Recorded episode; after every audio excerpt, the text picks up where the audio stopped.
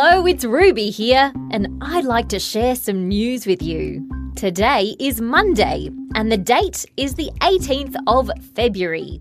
Today, we're talking about a clever little robot called Opportunity, which was sent all the way to the planet Mars. Opportunity was only meant to be on Mars for about three months, but it did such a good job, it lasted 15 years. Opportunity took thousands of interesting photographs of Mars and did a lot of exploring. One of the big discoveries it made was finding out that there might once have been water on Mars.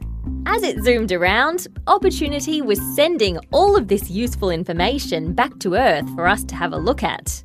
Things were going well until one day there was a huge dust storm and Opportunity went quiet.